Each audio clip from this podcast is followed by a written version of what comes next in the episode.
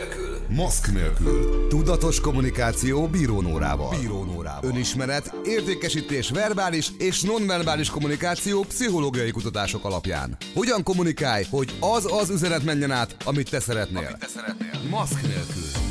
Milyen jól bevált praktikák és technikák vannak, ami egy-egy online vagy személyes tárgyalást előre mozdít. Milyen önismereti eszközök, új megközelítések segíthetik a mindennapjaidat. Ilyen és ehhez hasonló kérdésekre keresi a választ, ad gyakorlati tippeket meghívott szakértő vendégeivel. Bíró Nóra, a Master of Sales Training alapítója. Maszk nélkül. Mi az a social selling? Hogyan változtatta meg az internet és a közösségi platformok az értékesítés folyamatát, és ezt hogyan használhatjuk ki? Milyen eszközöket használjunk a sikeres értékesítéshez, ha tudjuk, hogy a vevő a döntéshez szükséges információk 70%-ával már eleve tisztában van, amikor találkozik az értékesítővel. Többek között ezekre a kérdésekre adunk válaszokat mai podcast adásunkban. Mai témánk social selling – Beszélgető partnerem Bodnár Ákos, a socialselling.hu alapítója és a Content Plus egyik vezetője. Ákos vállalati értékesítőként szerzett több éves tapasztalatot, majd látta, hogy a korábban jól működő B2B sales módszerek már nem ugyanolyan hatékonysággal működnek, és ekkor kezdte el tanulmányozni, majd aktívan használni az online közösségi alapokon működő értékesítési módszereket. Ákos és a Content Plus az elmúlt években több B2B-ben dolgozó szolgáltató, illetve gyártóvállalatnak segítettek bevezetni ezt a módszertant. Sok-sok szeretettel köszöntelek, Ákos! Szia, Nóri! Köszönöm szépen a lehetőséget, hogy itt lehetek.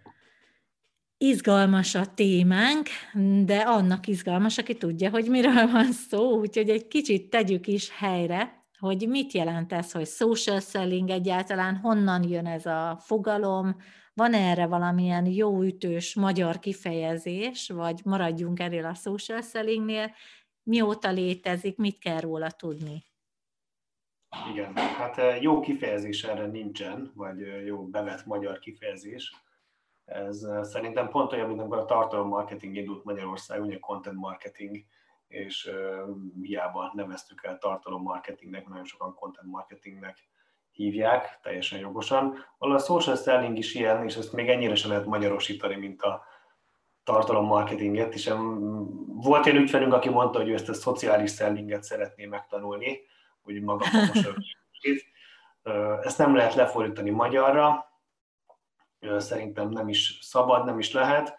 Viszont ami érdekesség az utóbbi egy évben, ez a social selling kifejezés, mint a kezdett volna elkopni, Ugye ami érdekes nekünk, mint Magyarországon még nem is nagyon indult be, ez igazán most szerintem az utóbbi egy másfél évben jöttek az első nagyobb festék, nagyobb cégektől, akik érdeklődnek, de azt tudnék, hogy Amerikában már a social sellinget sem használják, ott most a Sales for Life az egyik legnagyobb ilyen tréning cég, aki ezzel foglalkozik, ők most általában digitális salesként hivatkoznak ugyanerre. Mi a különbség egyébként, hogy social selling vagy digitális sales? Szerintem semmi. Szerintem az, hogy jött a Covid. És rájöttek, hogy ezt jobban el lehet adni ezt a digital selling kifejezést. Meglátjuk majd, hogy itthon melyik, melyik lesz talán az erősebb. Én is egyébként hajlok afelé, hogy ez a digital selling ez talán jobban kifejezi azt, azt a fajta módszertant, amit ez az egész social selling jellemez. Én emlékszem, amikor először találkoztunk, személyesen, akkor előtte csak és kizárólag a LinkedIn-en egyeztettünk, és nekem az volt az első ilyen fordulat, hogy mondtad, hogy hát igazából ez a social szerint, hogy egyszer nem beszéltünk telefonon, személyesen, hanem igazából mindent a, a LinkedIn-en keresztül intéztünk, ami nyilván lehetne Facebook is, Instagram is, vagy egyéb, egyéb felület hogy mit gondolsz, hogy mennyire a közösségi média oldalak szerepe van benne ebbe a social sellingbe, vagy, vagy csak ez a lényeg, hogy interneten keresztüli kapcsolatfelvétel, potenciális ügyfelek felkutatása, és, és ilyen módon történő értékesítés van, hogy van-e különbség benne? Mhm. A maga a social média csatorna, amire hivatkoztál az előbb, én úgy gondolom, hogy az inkább csak egy csatorna. Tehát nagyon fontos elválasztani azt, hogy mikor csatornákról beszélünk, és külön arra, hogy mit csinálunk ezekkel a csatornákkal. Nagyon sok cég ugye a marketingben is ott tart, hogy oké, okay, akkor van egy LinkedIn oldalunk, van egy Facebook oldalunk, akkor felállt a marketing department is minden mehet ezerrel, azért ez nem ennyire egyszerű, hanem komoly tartalommal és stratégiával kell mindezt megtölteni. Ugyanígy ezt a social selling módszertant is nem elég csak arra kihegyezni, hogy akkor van egy LinkedIn oldalunk, és innentől kezdve mi social sellinget csinálunk, mert sokkal több rétű dolog, dolog is van el mögött. Sok cég, amikor megkeres minket, hogy ők LinkedIn-nel szeretnének foglalkozni, akkor kiderül, hogy emögött azért nagyon sok minden dolgot is szeretnének még külön, de ugye ez a LinkedIn, ez a, ez a alapja gyakorlatilag mindennek, és ezt látjuk, hogy a LinkedIn az utóbbi fél évben, egy évben nagyon előre tört Magyarországon is. Nagyon, sok, nagyon sokan kezdtek el vele komolyabban foglalkozni, mind a KKV-k, mind a közepes nagyobb cégek. Mi a legnagyobb különbség a hagyományos értékesítési modell és a social selling között, mert hogy hogy te ezt több alkalommal el, el is mondtad magadról, meg ezt lehet tudni, hogy te a hagyományos értékesítő, értékesítésből indultál, és találkoztál nagyvállalatokkal, nagyvállalatoknak adtál el, és hogyan változik meg ugyanez a folyamat a social selling -el? Tehát mi a legnagyobb különbség? Szerintem pont abban, ahogy amikor elkezdtünk beszélgetni, és mondtad, hogy mikor mi legelőször találkoztunk fizikailag, előtte csak a LinkedIn-en egyeztettünk nagyon sokszor. Gyakorlatilag ugyanezt történik a social selling kapcsán is. A vége az mindig kell, hogy történjen egy fizikai találkozóban az ügyféllel kezet fogunk, elmegyünk kávézni, vagy az ügyfél irodájában, vagy a saját irodánkban, ez mindenképpen szükséges. De azért tudjuk, hogy a Covid még ezt is felírta, felírta. Tehát az, az érdekes, hogy amiről mindig beszélünk, hogy social selling, az ugye arról szól, hogy a vásárlói útban hogyan tudunk mi értékesítőként vagy cégként részt venni tartalom segítségével, azért nagyon fontos, hogy a végén mi mindig azt mondtuk, hogy oké, legyen ott a, a, ez a face-to-face találkozó, amikor, amikor tényleg az ügyfél szemébe nézünk. Hát a Covid ezt is olyan szinten megváltozta, az ügyfél szemébe nézünk, csak Zoomon vagy Google Meets-en keresztül. Ha a lencsébe nézünk, amire bíztatlak benneteket, kedves hallgatók, igen. Ez a legnagyobb külön, az egyik legnagyobb különbség, hogy ezt a rengeteg touchpointot, ami főleg a B2B salesben van egy ajánlatkérésig, azt digitálisan teszi meg a vásárló, és mi is ezt digitálisan segítjük. Itt van még egy nagyon fontos dolog, ez az információ áramlás. És az, azt gondolom, hogy ezt inkább az internet változtatta meg, a digitalizáció, hogy például nemrég olvastam el újra az Zig Ziglarnak az, a eladás művészete, úgy a könyvnek a címe. Jó régi könyv. Jó régi könyv, klasszikus, de azért is jó egyébként elolvasni, mert én a gyerekeimnek szoktam mesélni, hogy az internet előtti idők, hát ez a könyv arról szól, ugye ő még abban a korban élt és dolgozott. Tehát én most azt mondanám, hogy létezik egy internet előtti sales, és létezik egy internet utáni sales. És az internet előtti salesben van az, amikor az információ áramlás egyirányú. Tehát van az ügyfél, ül az irodájában, kimegy az értékesítő, előtte felhívta hidegen, kimegy az értékesítő, elmondja, hogy mi az ő terméke, hogyha ügyes sikerült igényt generálni, akkor akár üzlet is lehet belőle. Mi történik most? Az ügyfél ül, az irodájában, felmerül benne egy igény, és elkezd keresni az interneten, elkezd blogokat olvasni. Még vegyünk egy egyszerű példát, ő egy, egy RP rendszert szeretne a saját cégének, akkor elkezd keresni, hogy milyen típusú termékek vannak a piacon, ami számára érdekes vagy izgalmas lehet. És hogy tovább megyek, nem csak ő, hanem kiadja ezt, meg egy nagyobb cégnél van, akkor kiadja ezt a, a alatta lévő kollégáknak, akár egy teamnek, hogy nézzenek utána. És itt jön az érdekesség, amit a LinkedIn is mond, hogy egy, egy nagyobb B2B beszerzésben, ha jól emlékszem, hogy öt és fél, mert fél ember nincsen, de mondjuk azt, hogy akkor mhm. öt vagy hat ember is részt vehet egy nagyobb beszerzésben. Na most, hogyha én hideghívással szeretném elérni ezt 5-6 embert, akkor mit kell tennem? Hát mind az 5-6 ember egyeztetni, egyeztetnem kell időpontot. Mind az 5-6 embert meg kell győznöm, hogy egyáltalán fogadjon. És mivel az internet korában élünk, ezt a személyes márkánkkal nagyon jól át tudjuk hidalni. Ugyanis, hogyha mi ezzel 5-6 emberrel már kapcsolatban vagyunk, és most a LinkedInről beszélek elsősorban Magyarországon, hogyha mi ezzel az 5-6 emberrel kapcsolatban vagyunk, ő látja a mi tartalmainkat, folyamatosan elérjük őket, akkor az a cél a social selling hogy amikor ennek az 5-6 embernek ki van adva a feladat, hogy vezessünk be egy ERP rendszert, és hogyha azt látja az illető, hogy az én cégem az ERP rendszerekben otthon van, nagyon jó edukatív tartalmakat osztok meg én, mint értékesítő ezzel kapcsolatban, akkor én leszek az elsődleges információs forrása ennek az 5-6 embernek. Nagy valószínűséggel engem fog megkeresni, nem csak engem, mert ugye mindig három ajánlatot kérünk be, de benne leszek abban a három cégben, akiktől ajánlatot kérünk is. Vannak ilyen különböző statisztikák is, mely szerint, hogyha a vásárlói úton te segítetted a vásárlót, a B2B vásárlót, míg a többiek nem, akkor még ha te terméked drágább is a többiek termékénél, nagy valószínűséggel téged fog inkább választani, mert kialakult az a fajta online bizalom, ami, ami nagyon fontos ebbe a digitális szélzbe, vagy social sellingben, mindegy, hogy nevezzük. És szerintem ez még egy nagyon fontos dolog, ez a digitális bizalom, hogy ezt fel lehet építeni, ami egy nagyon hosszú idő. B2B salesben terméktől, iparáktól függően, például IT szektorban mondjuk ilyen nagy beruházásoknál azért 6-12 hónap is lehet, de egy ERP rendszer bevezetése is tudjuk, hogy nagyon-nagyon hosszú idő.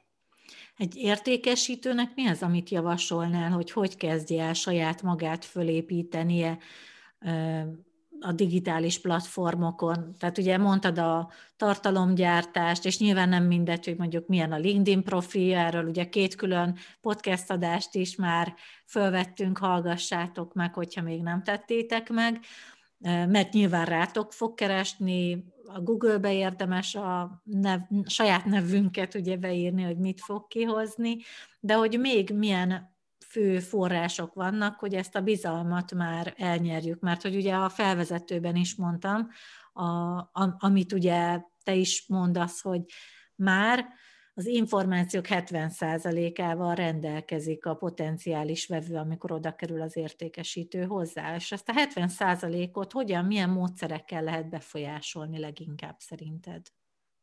Uh-huh. Hát akkor beszéljünk kis a LinkedInről, hogy ott milyen uh, módszerek vannak inkább, vagy inkább taktikák, vagy milyen tartalmak vannak, amiket a vásárlók szeretnek.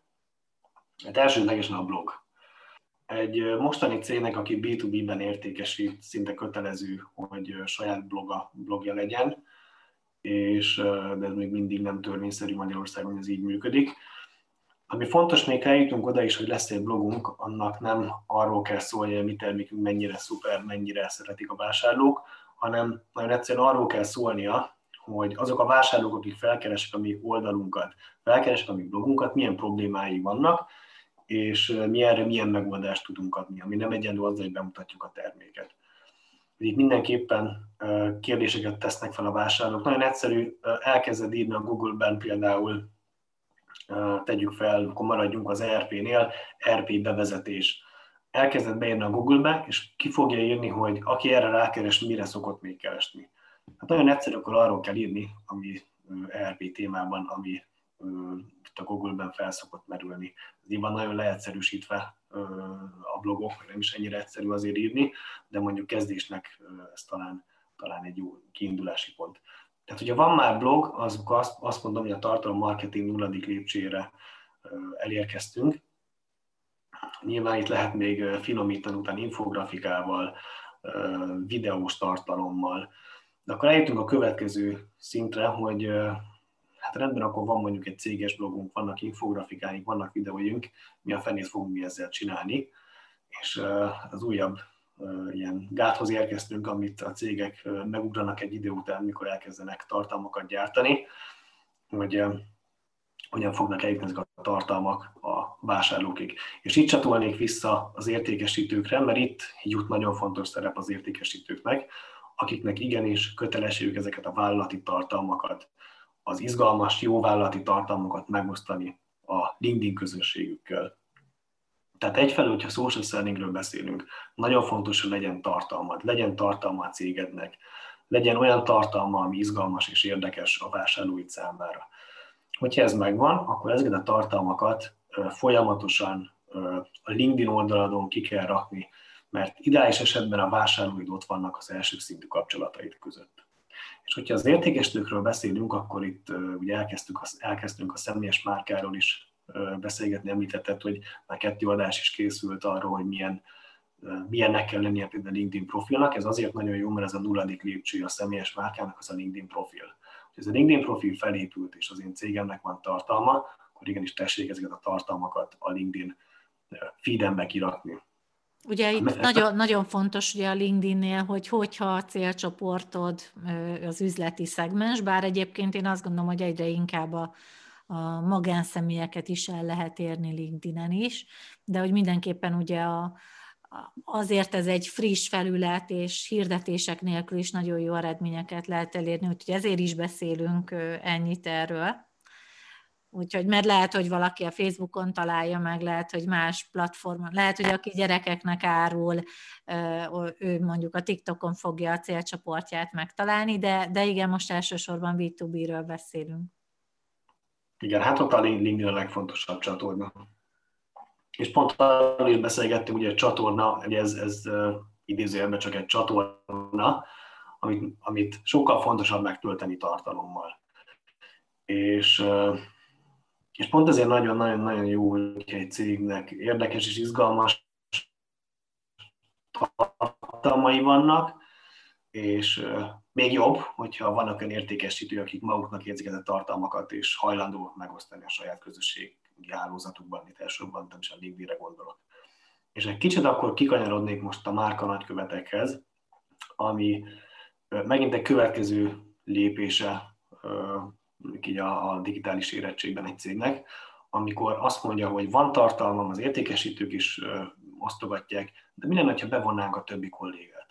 Mondjuk van egy ipari cég, ahol mérnökök vannak. Egy mérnököknek általában megnéztük korábban, voltak projektjeink, nagyon viszonylag kevés kapcsolatuk van, 50, 100, 200, 300 fő. Ők viszont biztos, hogy szakmabeliek. Ugye mit szeretnénk elérni, hogyha van egy ipari cégünk, ami egy gyártó cég, piacra dolgozik, akkor mi azt szeretnénk, hogy ez a két-háromszáz ember, hogyha hall a mi termékünkről, az nekünk már jó. Nem szeretnénk mindenkinek eladni.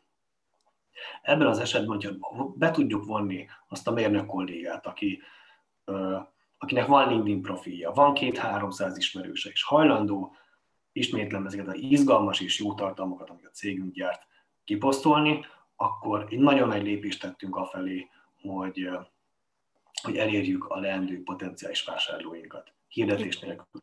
Egy cég hogyan tudja motiválni erre a, a munkavállalóit, hogy mert nyilván van, akiben alapból benne van ez a megmutatom magam, mint egyfajta céges véleményvezér, de, de nem biztos, hogy ezt mindenki szeretné. Erre vannak-e módszerek? Igen, általában azt veszük észre, amit pont is mondtál, hogy nem biztos, hogy mindenki szeretné, sőt, inkább senki nem szeretné, főleg ipari cégeknél ezt látjuk. Nagyon ritka, hogy, hogy jelentkeznek önként kollégák, bár találkoztunk olyan telkóban dolgozó cégnél, viszonylag kevesen dolgoznak ott, ahol a kollégák önként szerették, vagy még mindig szeretik ezt azért a hasonló megosztásokat, és aktívan részt is vesznek benne, de általában azt látjuk, hogy cseki a lelkesedés, amikor arról van szó, hogy azt, mondjuk, azt mondja mondjuk akár a HR, akár a marketing, vagy a sales, ugye ritkábban inkább marketing, vagy HR oldalról jön az igény, hogy bizonyos tartalmakat, akik urán csak kollégák megosztanának. És a kérdésedre megpróbálok válaszolni, bár nagyon nehéz, hogy mivel lehet motiválni a kollégákat, hogy megosszák ezeket a tartalmakat. Hát a szélzeseket nagyon egyszerű, mert elmondjuk, hogy sőt, minden tréningen el szoktuk mondani, hogy figyelj, ez neked segítség. Neked semmit nem kell csinálni, itt a céges tartalom, csak meg kell a kettő kattintást. Mi a könnyebb? 50 hideghívást csinálni egy nap, vagy LinkedInre hetente kétszer-háromszor kirakni egy-két posztot. Szerintem sokkal egyszerűbb, és mindig elmondom, hogy nem volt még ennyire egyszerű és könnyű a B2B értékesítőknek, bár lehet, hogy sokan megköveznek, főleg a Covid idejében. Én de teljesen egyetértek veled, abszolút aláírom egyszerűen annyi adatunk van a leendő vásárlóinkról. Mondok egy példát, hogy maradjunk ennél az ERP értékesítésnél. Gyakorlatilag rengeteg információt kapunk a LinkedInről. Hogyha nekem van ezer kapcsolatom, itt mondjuk céges döntéshozók vannak, mondjuk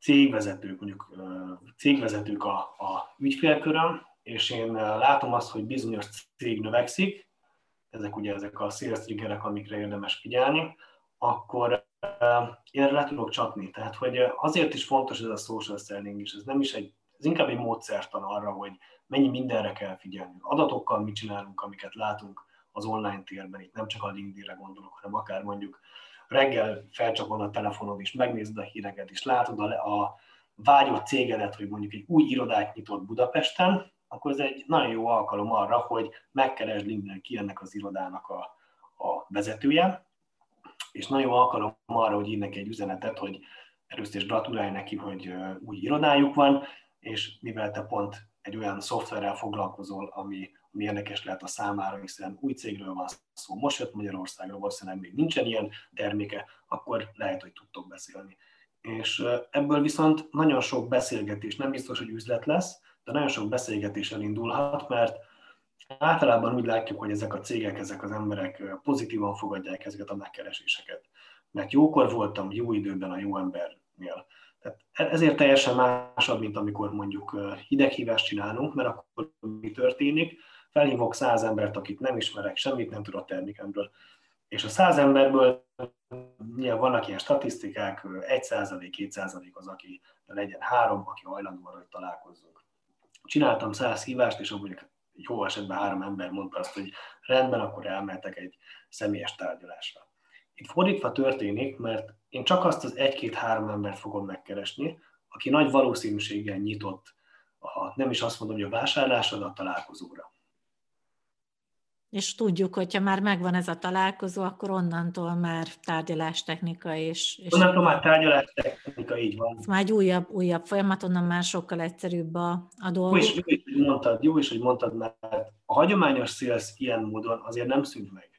Tehát én nem szeretem azt, amikor valaki azt mondja, hogy innentől kezdve akkor a social selling az kivált mindent, nem. A social selling azt váltja ki, hogy ebben a 70%-ban a vásárlói úton hogyan tudunk mi aktívan részt venni, benne lenni, amikor az, az ügyfél online keres. Viszont onnan jön az a maradék 30%, ami arról szól, amiről talán te tudsz bővebben beszélni, hogy a testbeszéd, amikor el, elmész tárgyalni az ügyféllel, kezet fogtok, zárási technikák, az, az megint már klasszikus sales, tehát az nem a mi szakterületünk, de eddig a 70%-ig el kell jutni. Mert ugye ebben benne van, ami nekem nagyon tetszik kifejezés, amit használtál, digitális bizalom. De nyilván, amikor meg személyesen találkozunk, akkor ott személyesen is ezt tovább kell építeni, ezt a remélhetőleg addig pozitív bizalmat, és onnan kell menni egészen a tárgyalás végéig, hogyha szeretnénk, de nem mindegy, hogy ez a digitális bizalom hogyan épül ki. Igen, és ez nagyon fontos, hogy ezt nagyon könnyű lerombolni. Abszolút. Ugye negatív hír az mindig tízszer erősebb, tehát egy, egy rossz mondattal az online téma szerint az ember le tudja rombolni azt akár a több ezer követői oldalát is, amit felépített, szóval nagyon óvatosan kell ezt. Az az, ami engem nagyon érdekel, hogyha így eszedbe jut egy olyan saját példa vagy sztori, amikor még te sem gondoltad volna, hogy ennyire jól működik ez a social selling, és olyan cégvezetővel találkoztál, vagy döntéshozóval, és mondjuk e, tényleg olyan céghez jutottál be, akihez egyébként biztosan nem sikerült volna, hogy van, ami így rögtön beugrik, hogy mi volt ez nálad? Vagy hogyan Igen. volt a folyamata? Igen, akkor a kedvenc példámat ö, szeretném elmondani, ami mi meglepő arról szól, hogy egy nagy cég Magyarországra jött. Itt egy multinacionális szolgáltató cégről van szó, még évekkel ezelőtti sztori.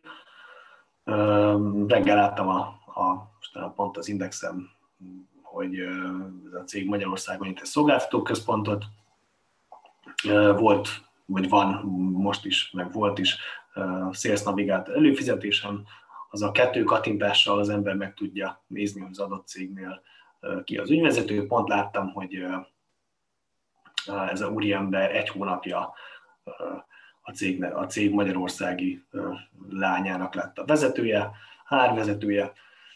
Azon nyomban szerintem hogy 5 perc után írtam is neki egy üzenetet, hogy most jönnek Magyarországra, és érdekes lehet neki az a szolgáltáson venni, akkor 5 perc nem telt bele, jött a üzenet, hogy mai napig nem felejtem el. Kedves Ákos, a üzenete jókor érkezett. és megadta az e-mail címét, és utána egyeztettünk is, és többször is tárgyaltunk személyesen. Tehát ez pont egy olyan cég volt, akihez az embernek esélye nem lenne bejutni egy hideghívással. Már csak azért is, mert azért tudni ezeknek az új cégeknek, még hogyha mondjuk elkezdesz nézni a Váci úton lévő szolgáltató központokat, nagyon sok cégnek még vonalas telefonszáma sincs. Tehát hogyan tudsz bejutni egy ilyen céghez, ahol még vonalas telefonszám sincs, csak mindenkinek ugye van egy mobil száma vagy egy IP telefonja.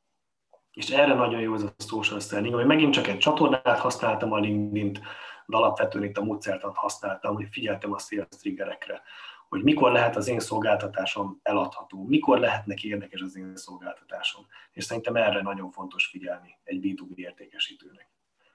Igen, azt gondolom, hogy most már megváltozott a világ, hogy nem feltétlen az a fajta sales módszertan, ez a nagy számok törvénye, és daráljuk le a piacot működik, hanem megpróbálunk így az ügyfél fejével is gondolkodni, illetve a másik, amiről meg szintén beszéltünk, ugye a tartalommarketing oldala, mert nekem személyesen is rengeteg olyan sikerélményem volt, hogy mivel már a kapcsolatom volt az illető például a LinkedIn-en, ezért amikor neki aktuálissá vált, akkor nem volt kérdés, hogy hozzám fordul például egy értékesítési tréning esetében, vagy egy testbeszéd, nonverbális kommunikációs fejlesztés, és olyan cégek, akikhez egyébként, ha én próbáltam volna bejutni, akkor lehet, hogy esélytelen lett volna, mert mondjuk olyan tender folyamatokon kellett volna átmenni, úgyhogy én is ebben nagyon-nagyon-nagyon-nagyon hiszek, hogyha Ákos egy dolgot kéne javasolnod, hogyha valaki ebben el szeretne merülni, továbbfejleszteni magát, a cégét, akkor mi az, amit javasolnál, így első lépésként? Első lépésként mindenképpen a LinkedIn profilját rakja rendbe, legyen egy normális kép, legyen jó a neve, még ez sem egyértelmű nagyon sok embernél, hogy a nevem hogy van kiírva. Nagyon most már ingyen elérhetőek nagyon jó cikkek, magyarul is, angolul is, hogy hogyan kell kinézni egy LinkedIn profilnak, hogyan állítsam be a nevemet, milyen legyen a headline-om és a többi, de erről esett szó a korábbi podcastokban. Ez az első lépés.